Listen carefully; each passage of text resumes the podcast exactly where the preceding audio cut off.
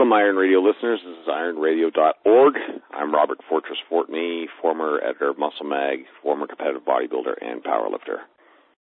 And uh, my name is Charles Staley. I'm creator, creator of Escalating Density Training, author of Muscle Logic, and I am a competitor, competitive weightlifter on the uh, Masters circuit.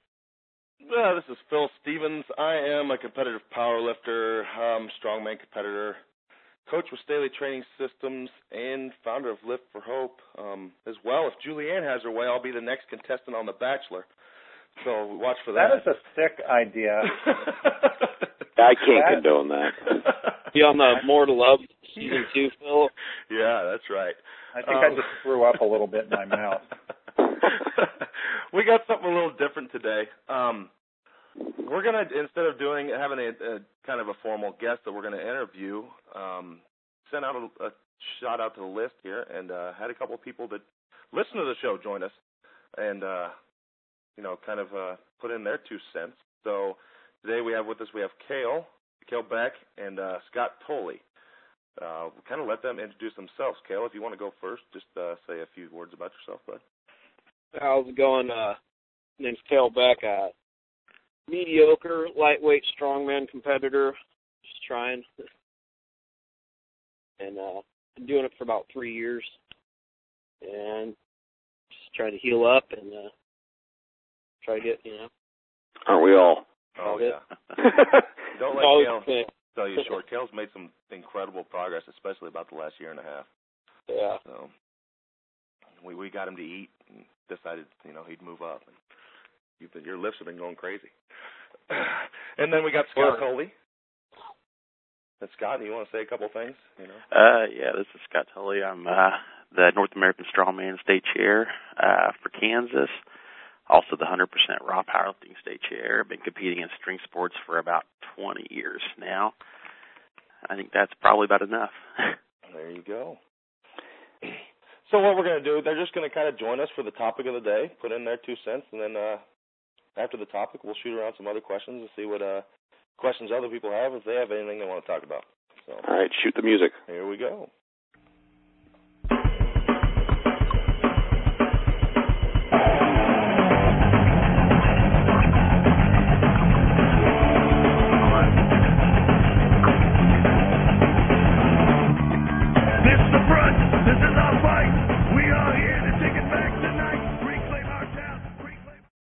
Right, today's topic is uh, I think I think one that we can all chime in on pretty uh, astutely. I think uh, collectively we have many many many years of uh, experience hoisting iron and pulling the stuff. So the topic is mandatory movements uh, and those that we deem to be less so.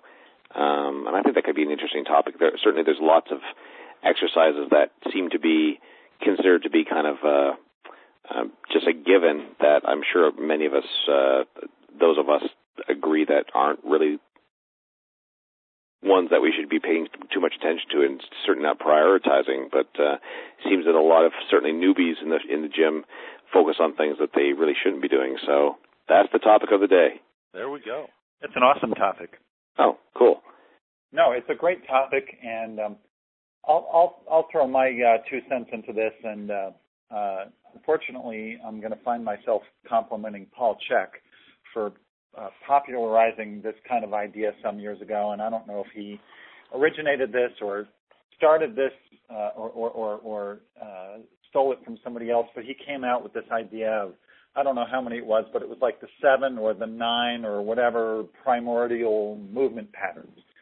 So, you know, he talked about squatting and lunging and bending and twisting and vertical pressing and vertical pulling and horizontal pressing, horizontal pulling. But the the the bottom line is is that you can categorize all human movement into a, a, a relatively small number of categories, and then you can represent those categories uh, through resistance training drills, and that might involve also strongman drills or you know Olympic weightlifting or, or whatever it might be. But you know, that would be my vote for the essential movements. I mean, I, I think you have to lift stuff off the floor. I think you've got to squat. I think you've got to do some sort of unilateral lower body drill, whether that's lunging or step ups or pistols or whatever. And most of the strength sports, I think, are represented by those movements. I mean, if you think about a log clean and press, you know, it's a combination of, of, of pulling off the floor and, and vertical pushing and so forth and so on. So, uh, well, you actually made a very uh, good point, Charles, last week, I believe, when you were talking about how so few lifters actually often go into the gym and actually lift anything off the floor. Um, everything's provided for them off racks or off a machine or off some sort of like, you know, um, support system in a power rack or something like that. But going to what you said there about, um, you know, the body and the limited amount of directions that it can move in and how those can be represented through exercise. I've, I wrote three or four years ago, I wrote an article about exactly that, saying how, you know, you could break it down pretty easily to, in towards, like you said, um, pulling and pushing vertically and horizontally and, you know, doing some sort of deep knee bend type movement and, you know, kind of a extension and flexion throughout the, the torso kind of a thing. And uh, outside of that, um, it, it stands to reason that if, if, if we agree that those things are kind of the, the, the you know, prime, um, mandate of the body that, that they should be represented by things that are, um, most true to life as far as functionality. Um, certainly as far as like you know finding movements that kind of reflect those things through uh, you know multi joint kind of a capacity. Yeah, um, I think there's there's two big things that that kind of go wrong, and uh, people I think they today there's so much to do. I think people need to kind of dumb it down a bit and and they they concentrate too much on an implement or a machine, and they need to just realize again those those basic movement patterns, the pressing, the pulling, the you know squatting, and then from there, if you just get those good core five or six movements, then you can realize you just use those with the other tools. No one tool, the kettlebell isn't perfect, but it's a good tool. A barbell isn't perfect, it's a good tool. Same thing with a log. Um, characterize the the bigger you know nuts and bolts, and then you can use the other things to to build it. I mean, you can squat with a log, you can squat with a bar, you can squat. That's right. That's right. And, and ways. And people always talk about think movements, not muscles, right? But I think you could also expand that idea to say, don't worry so much about what the implement is. If if you think snatching is a productive drill, you can snatch with a dumbbell, a kettlebell, a, a barbell. You can do it a barbell with two hands, a barbell with one hand. You can snatch a sandbag uh, theoretically, you know, there's there's all sorts of objects you can snatch. So don't don't get too caught up in what the implement is or what the tool is. Yeah. Um, you can overhead press uh, a, a strongman log or a bar or dumbbells or kettlebells or sandbags or or kegs or stones or who knows what, right? Yeah, that's and people seem to get too well, you know, you hear it all the time. Well, just squatting and benching and pressing, that's it's boring. Well, not it's not. If you know there's 10,000 different ways to do it, That's right. And, and and by the way, and this is a point that I'll make now. I was going to make it earlier, but you know, I've written about this in the past. But one of the characteristics of useful exercises is that they can be varied almost infinitely. So if you look at vertical pressing, not only can you vertical press with a variety of different different implements, but you can press, you can push press, you can push jerk, you can do all of those with one hand or two hands. In the case of a barbell, you can press or push press or push jerk with a narrow grip or a wide grip. You can also do it from in front of the neck or behind the neck. So if you think about all the things I just outlined right there, I've just given you probably 36 different ways to press. Well, it's actually funny. I was in the gym just last night. and I was talking to a young guy, and I was just saying, you know, you know, concentrate on, like I say, deadlifting, squatting, um, rowing, and pressing. And he kind of looked at me funny, kind of like, oh, just that. And I said, well, within the realms of just that, quote unquote, there's multitudes of ways just to further what both you are, both you guys are saying to, to do those things. I mean, just the deadlift alone. He's like, well, what do you mean? I said, well, you know, you sumo, conventional, rack pulls, stiff legs, uh, you know, like hybrids, what, whatever. It's, it's like you say, it's infinite. So it's, it, it is infinite. Absolutely. There's, there's, and, but the problem is, is most guys don't, you know have the experience yet to kind of get to the point where they kind of um, they've learned the rules so they can break them and start kind of you know um, you know moving things around, modifying them, and discovering all these different ways of doing these exercises. I mean, I I know Cale and, Scott have have something to say on this. Coming from a strongman background, I mean, there's a, you know, what do you guys see as you know kind of the mandatory, and what what are people doing that's kind of out there?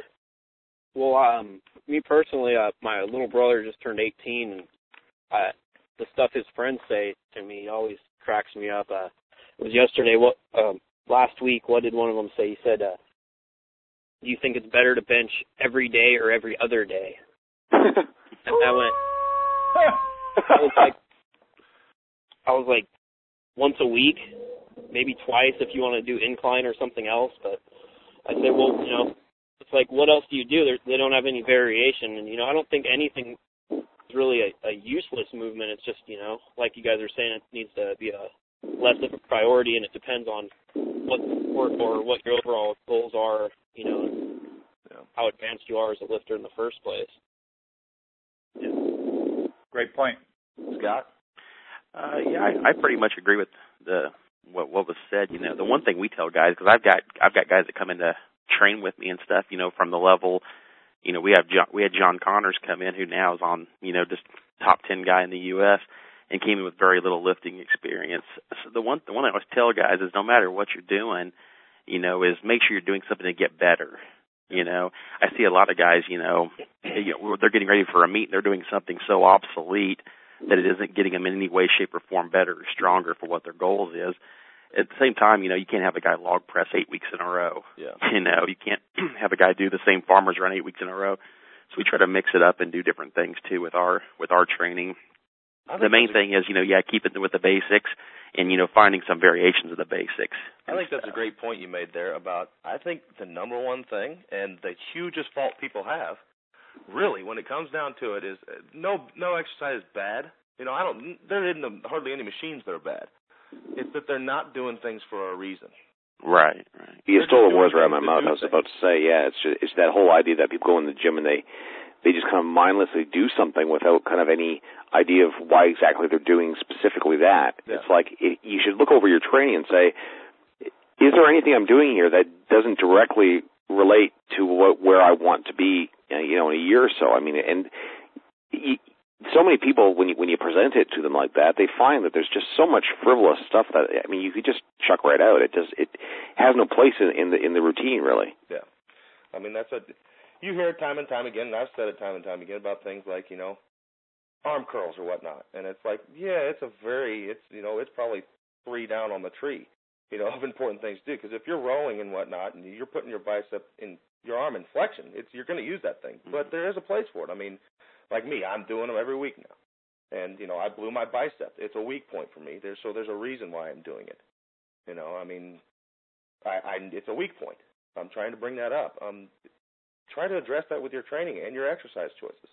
Don't I think we should rephrase. In. Let's rephrase this topic to what is the most useless resistance training drill you could possibly do in the gym that would be a more that would be a more uh, interesting way to approach okay. this. But I also want to. That's good. But I also want to touch upon just uh, again honing back to what I was saying about collective experience that we have. I mean, there must be certainly with Charles and and and you.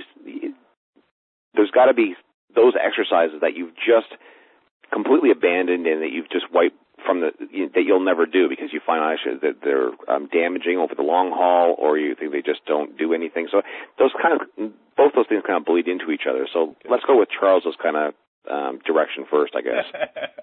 Because I mean, it's kind of essentially the same thing, but um, we can get to specifics later. But I mean, yeah, let's go with that whole thing. I think that's a good good way of going. I, I won't go with pec deck and tricep kickbacks because I I just hammer on those all the time. But I'll tell you what, man. I think a leg curl is the most ridiculously useful, useless drill imaginable.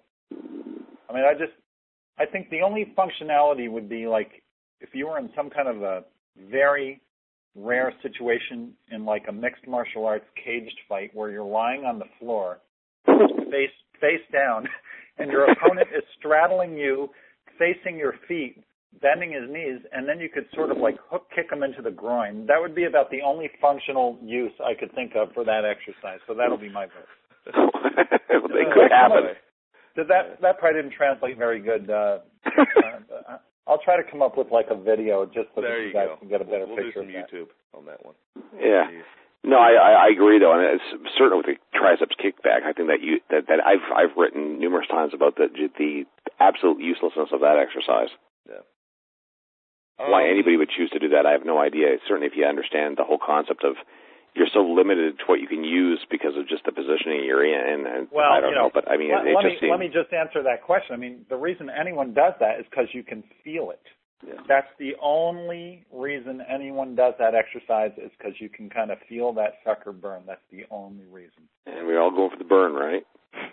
Um, for I guess for mine, I'm gonna I'm gonna stay away from the the classic ones that you always hear, kickbacks and whatnot. And I'll just go with I'll go with two things that I have found out that I just can't do, and they're actually exercises that some people can and and find very useful. Um, speed bench, can't do it. Um, within a week or two, I am my elbows are killing me. I'm on fire and I'm in nothing but pain. It's uh, the reward isn't worth the risk for me. What kind of percentages are you using? eh, Sixty to seventy percent. Yeah, I, I see, but I I would I would uh, argue that that's those percentages are too high for that. I go with fifty-eight percent. But my problem is it comes from that speed, that wham, and it's locking it out. Uh, I've went lower, and I'll actually do, I guess, what you'd call speed work, but heavier. I'm trying to move the damn bar fast when I'm in the 80, 90 percent range. You know, but I, there's not that slam in the end. You know, and that's what seems to kill my elbows is, is the lighter weight speed work. Um, another one. Let's see. Um, chins. I can't do chins anymore. I jacked up my rotator cuff, and uh, I've tried to go back to them three times now, and within two weeks going back to chins. I love the exercise; it's a very useful exercise, but you know, again, it's finding out what works for you, and I can't do it. You know, it, it lights up my. I think when you're doing chins, I think you get to a certain body weight where it just becomes ridiculous. Yeah, that's it. I jacked up my rotator cuff. and I was doing chins. I was 280 pounds with a 100 pound strap to me, and And I also think that just doing them when we get to a certain weight puts way too much tension on on like Yeah. the biceps tendon and so forth. yeah. At some point, I mean, unless you like do like ten minutes of light barbell curls beforehand, so you're like You guys know, are pussies. Come on. pussies. So I mean, those are those are the two, and those are more controversial. I mean, I- those are both, I think, useful exercises for the right person. But I'd like to throw in things like, and I, I know they have an application for sure, but I'd like to say that things like lateral raises and so forth. Um, I think anything where you're extending yourself outside, out, away from your body like that is just generally speaking not a good idea. Um, I think it places too much stress on certain um, articulations. Um, I'd also like to say that pressing over your head, if you're sitting perfectly um, perpendicular to the floor, I think that's a little bit too stressful on the structure of the shoulder. I think you should always be sitting back a little bit or be on a slight decline or incline. Um, certainly that's naturally achieved if you're doing a push press standing or so forth because you naturally do tend to lean back a little bit. I don't know if Charles, you would agree with that. I don't like going overhead seated.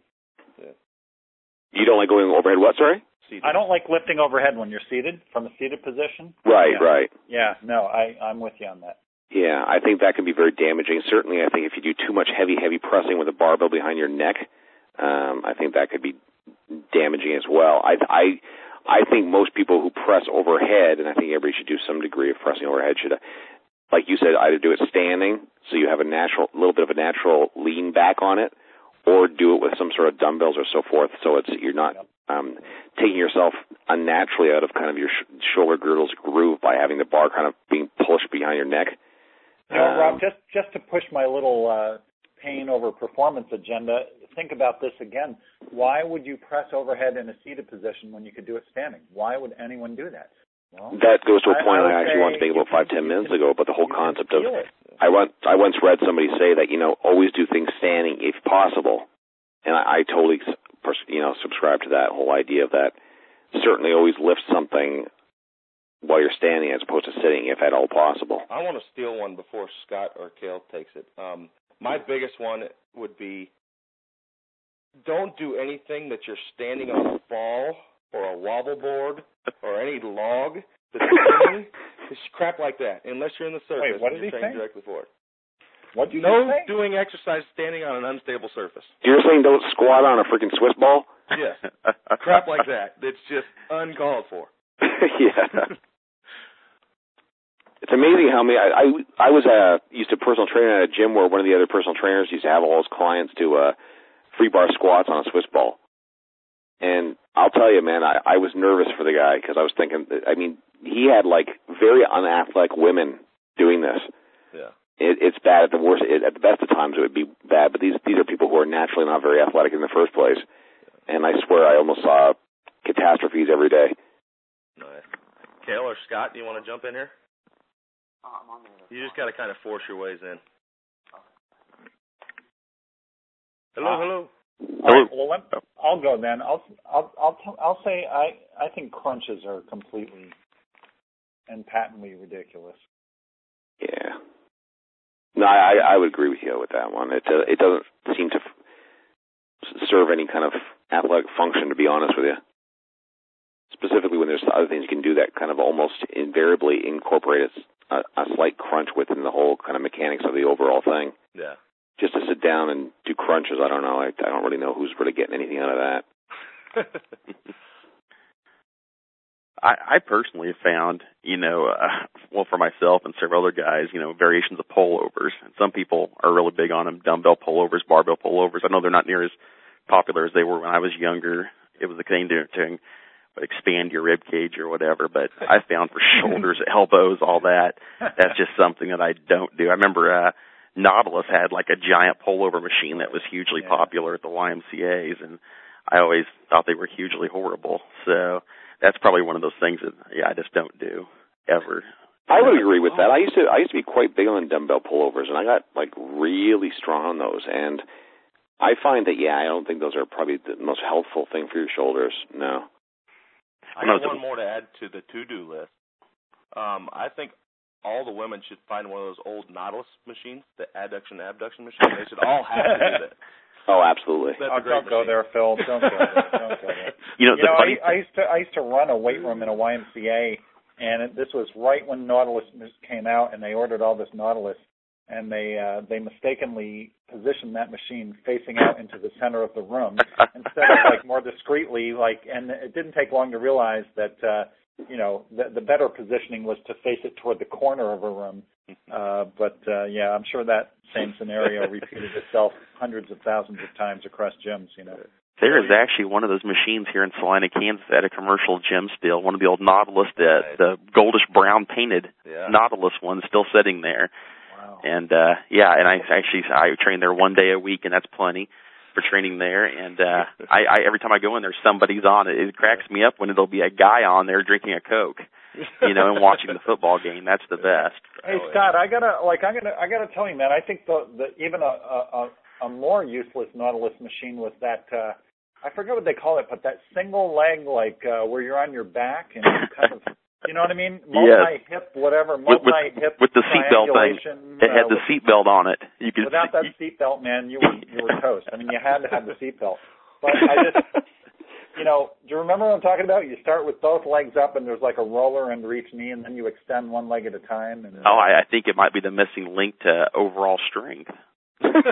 You know, I, I secretly do them all the time. I just don't really. Now everybody knows. Does anybody here particularly think there's any point in trying to isolate the rear the real de- rear deltoid? no, I mean, like like Phil was saying earlier. I mean, if you're if you're doing your back work, I mean, is it really necessary to be trying to isolate the rear deltoid? No, I think that's the problem. Is that just people generally aren't doing enough rowing. Right. know? Well, it seems to be. I mean, I was rowing actually just last night, and I was thinking to myself, wait a minute. In, in the six months or so that I've been at the gym I'm at right now, I don't think I've ever seen anybody actually row off the floor or do mu- much rowing at all, to, Yeah. for that matter. It's not cool to do. It doesn't make you look better in the tight shirt. You know. well, don't don't you guys think rear delts are kind of like calves? You kind of have them or you don't have them. It kind of doesn't really matter what you do.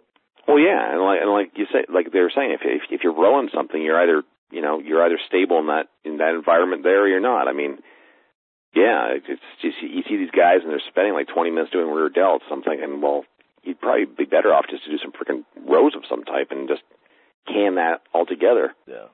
I do occasionally throw some band work in with Oh, with, with for tendonitis and stuff from the strongman, but as far as actually doing rear delt movements, I, I don't I don't really find any use for them. You know, as far as you know, for, for my use at least. Yeah.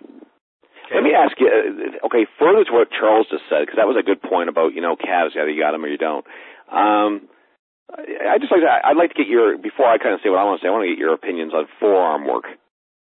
What you think about like specific forearm work? Kale, you can head this one up. Um, if you're single and you do plenty of deadlifting and, and stuff, plenty of stuff that you got to hold something in, I think you're fine. You know, I I don't think wrist curls and all that crap really helps very much. Well, I mean, you can do reverse wrist curls like with what, like twenty five, thirty pounds. I mean, is it is it is it really worth it? I mean, certainly, I think. um I once read somebody say, you know, whenever you grab anything in the gym, just really grab it tightly. Yeah. And there's your Yeah. grip training right there. Um as long as you're not like overusing like uh, wrist straps and that type of thing as well. But enough, you got to grab it tightly by default. yeah, yeah. My forearms blew up when I started doing um thumbless farmers walks because you know you got your you know your palm Ow, ow, ow, duplicated and Sure, sure. that you know. But then, again, you know, that's you've that's got 230, 250 pounds in each hand, and you're walking with it, holding it up like that. You're gonna, you know, they're gonna grow. exactly. You're doing something that's functionally, you know, directly applicable to to a, an athletic type of. You know, Nau- Yeah. to get back to Nautilus, Nautilus leg extension is a great a great forearm drill. Oh, okay, I got you. Yeah, yeah. Yeah. All right, I think 'cause there's like- a seatbelt on that machine too. I had to think about that one for a minute, but yeah, you're right. They're very big on the Yeah. seatbelts. Yeah.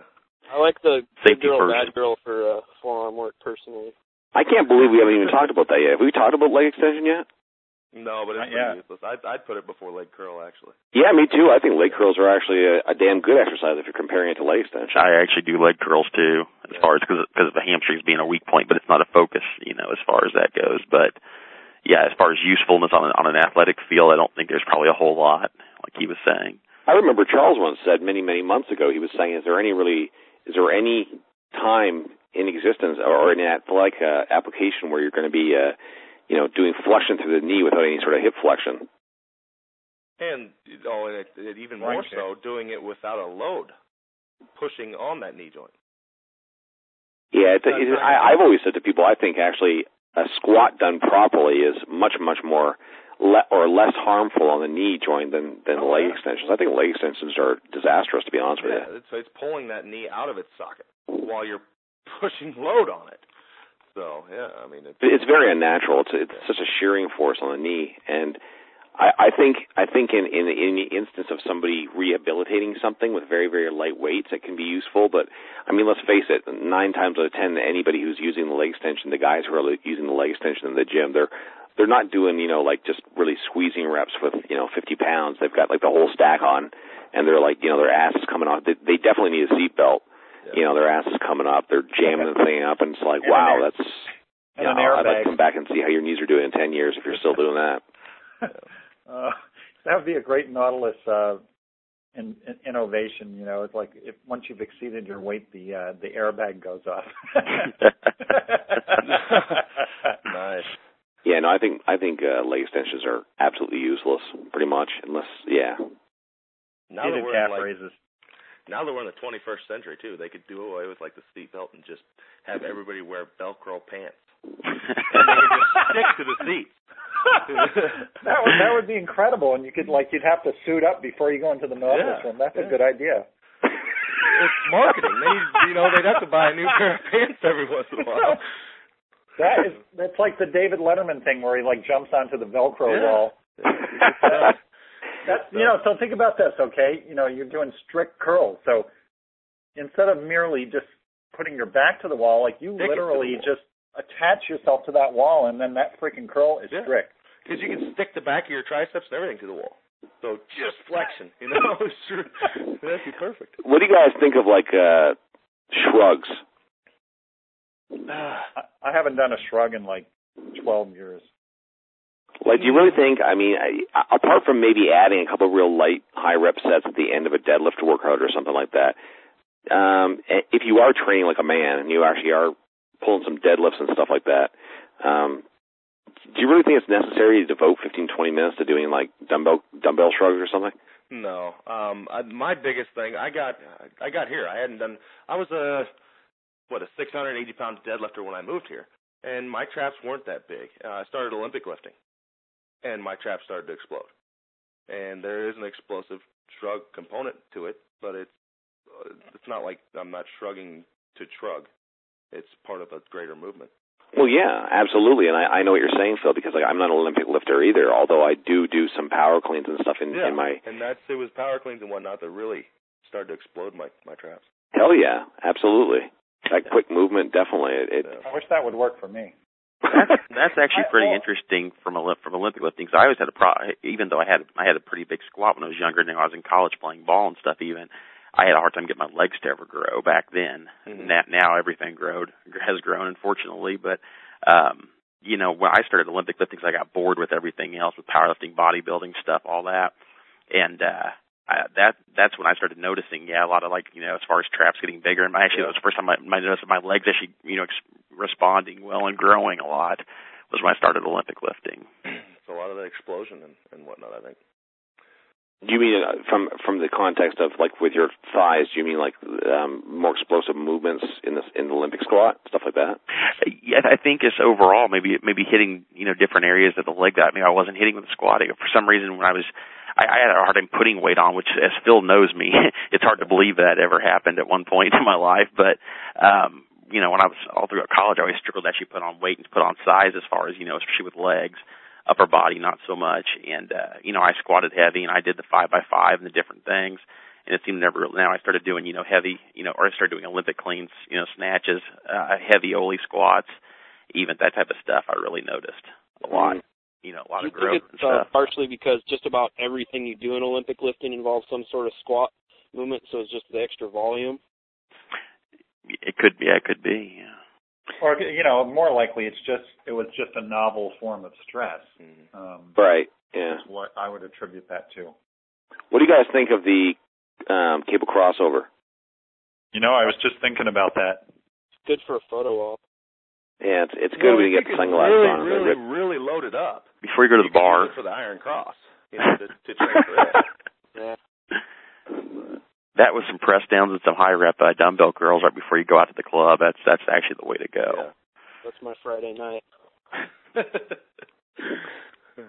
How about something like a neck press?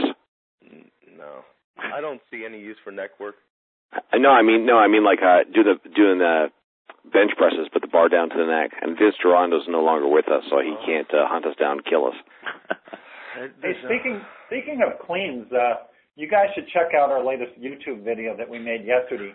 and uh, I taught Phil how to do a power clean with a Hatfield safety squat bar. The how camber- now? Wait, say that again. You taught me how to do a what? I, You know what I, a safety squat bar is? Yeah. I, I cleaned it. Well, we have a video of Phil doing a power clean with that bar. was there a good reason for that, or just to do it. is it, is it video. just, just to make Phil do crazy stuff? Is Yeah, that what, pretty much.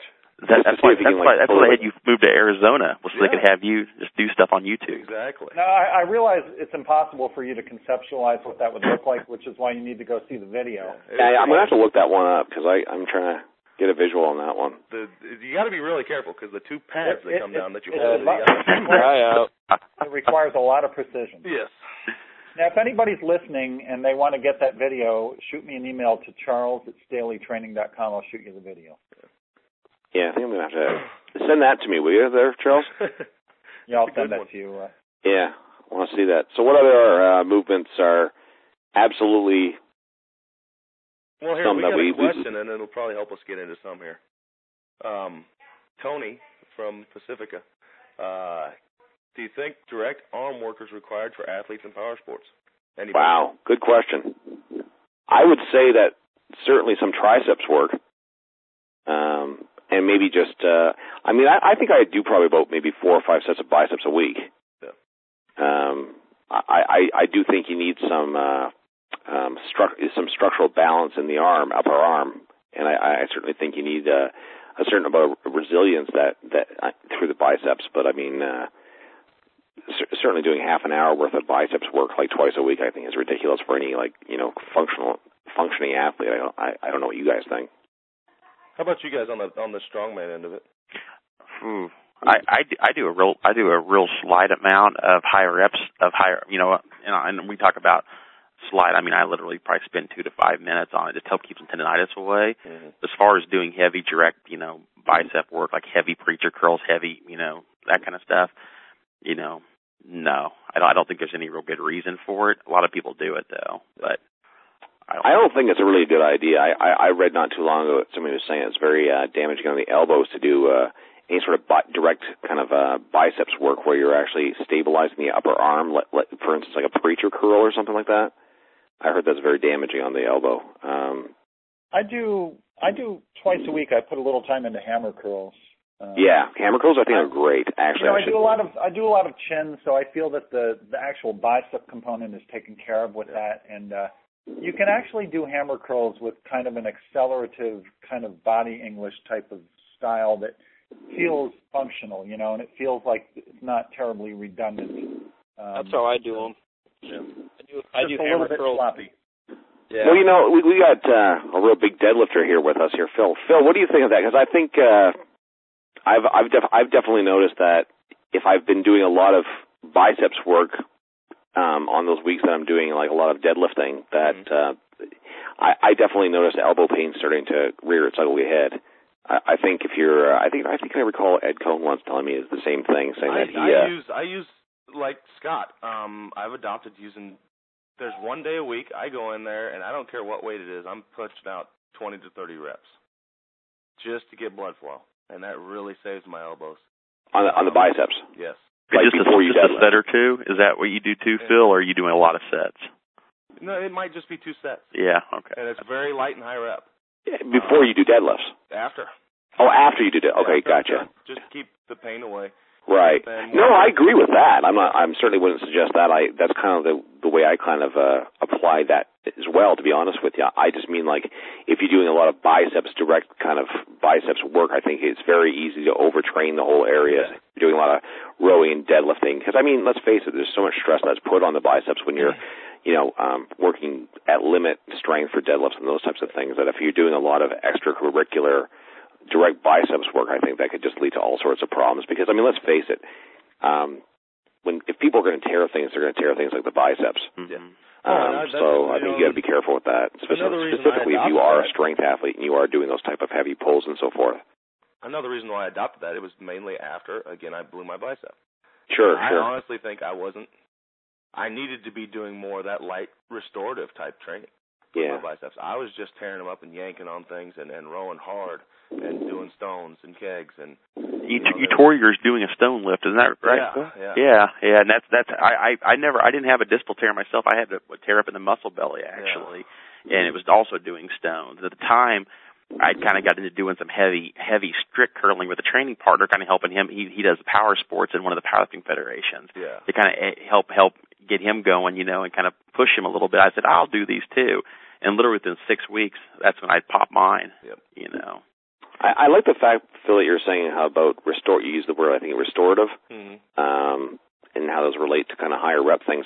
I've I've become a big kind of proponent of the whole idea of of maybe doing some of these these lesser used exercises uh, again specifically to people who are like athletes or strength athletes, but doing them at the end of the workout for just like maybe even one set Yeah. and doing a, a ultra ultra high high reps with it. Mhm. Um, even going back to what I was saying about the cable crossovers, like you know once in a while, just at the very end, tail end, doing like you know 30 reps with a light weight, just to kind of Right. again, to use your word, a restorative thing, just kind of not in a tr- to, to induce a training effect, but more just to draw a lot of blood into the area to almost facilitate kind of like a, a recuperation. I mean, because in real life, I mean, elbow flexion, you're not really going to be doing it heavy. In anything in real life, you're not going to walk up to something heavy and I'm just going to pick this up with my frickin' bicep. You Right. know? The only thing you use that I mean, is shoving food in your mouth. It's a if you, stabilizer. if you do do that, usually the injury is a result. You know, Yeah. with tire flipping, with stone lifting, when you start using those biceps too much and not relying on the other areas, that's Yeah. usually when you see somebody pop one. Exactly. Tire flipping, by the way, is like the ultimate bicep exercise. If if I was going to Oh. say, I mean, wow. Yeah. I can believe that, yeah.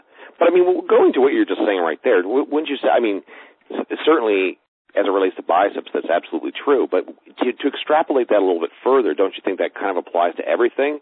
I mean, in real life, you don't lift anything in, I mean, very rarely do you lift anything, certainly anything of, of significance in, in an isolated fashion, right? So, and this is why I've always kind of said that a lot of, you know, really elite bodybuilders are, are tremendously strong, but they can't display power Mm-hmm. because they've trained their body so um, specifically and compartmentalized that they really haven't trained their nervous system or anything else to mechanically work as a unit. Yeah. So when when you ask them to do something very athletic, like you you know cl- clean a barbell or do something like you know a very complex complex overall body movement, they can't do it, even though the individual parts are very strong. They've never been trained to work together um, synergistically. So um, I don't know. Yeah, I hear you. Um, No, I- okay. Go No, I was going to say, I I mean, your point is well taken, but Yeah. um, I sure. still think there's a difference between lifting something significant using only one joint. I mean, that runs counter to how you're wired. And Yeah. uh, I Sure. think Well, Yeah. if you want to go off that point, I don't I don't know how I don't think I've ever in real life put anything on my back and stood up with it really, you know, but it's still correct. you know, it's Oh, very uh, on, dude. functional for everyday things.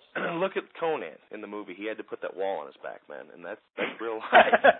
Well, yeah, I guess a couple times you put stuff on your shoulders and stuff, but If you So- kind of go by that deal though, for sports wise, and then I know this is there's a lot of football coach football coaches and you know out there who who love the bench press, and a lot of strength coaches that hate it because you know for football, if you're on the ground pushing something off you, you've done the wrong thing. yeah. you know, and and and you know what's funny also from having a powerlifting and Olympic lifting both background, I I bench press and at times I even I even fight myself with that, wondering why why the hell am I doing this? You know, even it's just something I don't actually enjoy doing as far as Yeah, that yeah. goes. I do bench though, you know, but you know a lot of times for athletic deals, I wonder how how useful it actually is for being a main movement. No, when, I when you're on your agree. feet, you you lose all core. You know, you're not getting any real core stability with it. Like I see it all the time in in strongman when people you know go over and they've been doing the power lifts for a long time and they got you know a three four hundred pound bench, but you know then an axle or a log they put it overhead and they're all over the place. You know, my Oh, bench yeah. is about the same as my log press because I've just done overhead pressing for so long. You know. But you know what? All that bench pressing that you did probably saves you from being injured in those positions. What's that? I would think that that you know a good base of doing things like bench presses and having a certain amount of strength there would um Yeah, it's not bad. It's you know if you have strong tri- triceps that can yeah, but I mean even just from a strong point uh, a standpoint of just like um structural integrity you know all these things that we're talking about kind of um build towards what I like to refer to as you know structural integrity just the the ability to do something that's very intense in an anaerobic fashion and not blow apart No, Yeah. I mean I totally do agree on the overhead press thing. I mean I'm a power lifter and I bench and I bench a lot. You know I bench frequently, but uh, from an athletic standpoint, nah. I mean it's definitely overhead press would be heavy overhead pressing for athletes. There's not any time in your life that your body is going to be you're going to be pushing a heavy load straight away from you. In football, when you're pressing, you're leaning into it, and it's an overhead press. with your Yeah. back supported too is the main thing. you know you're leaning well over to where you know when you're pushing with your arms your body is in it's tilted at let's say a 45 degree angle into another person and you're pressing with your arms right um you, if you run up to a wall and or a door and try to push it open you're not going to do it standing fully erect you know it Yeah. just doesn't work that way Okay, so if there's two exercises, I want to ask a question of everybody here now. Okay, and this is the question: If you oh, you're on a desert island, okay, I guess we'll use a desert island scenario, and you can only perform two two movements, only two for the rest of your life. Which ones are they? So we'll start with Phil. oh great got to start with me um Oh boy. jeez uh, deadlift and overhead press Okay. Hmm. Charles. I guess you got to think about this in terms of uh, function or entertainment value. So if it was for entertainment value, I'd want a snatch for sure. But uh, Okay. I'm, I'm going to say, uh, boy, it's hard to ignore deadlift. Clean and jerk and deadlift. Okay. I think you know is I mean everybody knows that I'm kind of the the squat guy, but you know what? Thinking about it, I think you're right. I think I I'd go with uh Bill. I think some sort of overhead press and some sort of uh hybrid deadlift. Mm. Maybe not strictly conventional or sumo or stuff like just kind of a hybrid one. and and some some some type of uh, incline press standing. Yeah, I'd go with an 18 inch deadlift and a log clean and press just to stroke my ego in front of any, nobody. The monkeys. What do you hey, hey what do you mean 18 inch deadlift? What do you mean by that? Like a rack pull. I'm, Oh, I mean, okay. it's something that you know Yeah. I'm decent at, but no, it probably really would be a just a standard deadlift and a log clean and press. I think you know the the log you kind of lift it up and you, you get a row moment movement out of it when you Yeah. clean it, and you know there's Good kind of like a power clean when you roll it up, kind of so it combines a couple more things into it. Scott? Uh, I would say for for me probably squat and deadlift. I'm I'm I'm I'm a squat guy also, and I have kind of a hard time thinking that you shouldn't do that. Yeah. Yeah. You know what? Yeah, I have I ha- I I have to squat. I don't think I could get away with not change. squatting. You can't change just because he had a better answer. Okay. I honestly would probably cheat because it'd be just be on that island. I'd probably overhead press also, but if I have the barbell, I don't. You know. All right. Well, that was a great topic. So, what do we got going now, Phil? Yeah, it was good. I think we're just gonna kind of cut it loose, unless you guys have anything more to say. Scott or uh, Kale, you want to add anything? Ask anything? I think I'm good. Kale. What do you guys think about the ab machines, like the rotational twist ab machine? I saw a couple people doing that in the gym, and I just I had to look the other way. I'd rather see you throw things. Yeah, You know, if you get out and throw things heavy, it's a lot more Yeah. fun. like a medicine ball or something. At least. Yeah. Um, I know. Well, I think any I think any situation where you can replicate, you know, t- w- w- one one of those exercises in, into an athletic environment, I think that's always the better better choice. Yeah. All right, That'd be my choice. All right, guys, good show. Yeah, thanks for joining us today, Kale and Scott. Um, good No times. problem. Welcome. Um, hopefully we'll all talk soon. And uh, Sounds good. Thanks for letting us on. yeah. All right, so until uh, next week, Iron Radio listeners, see you later.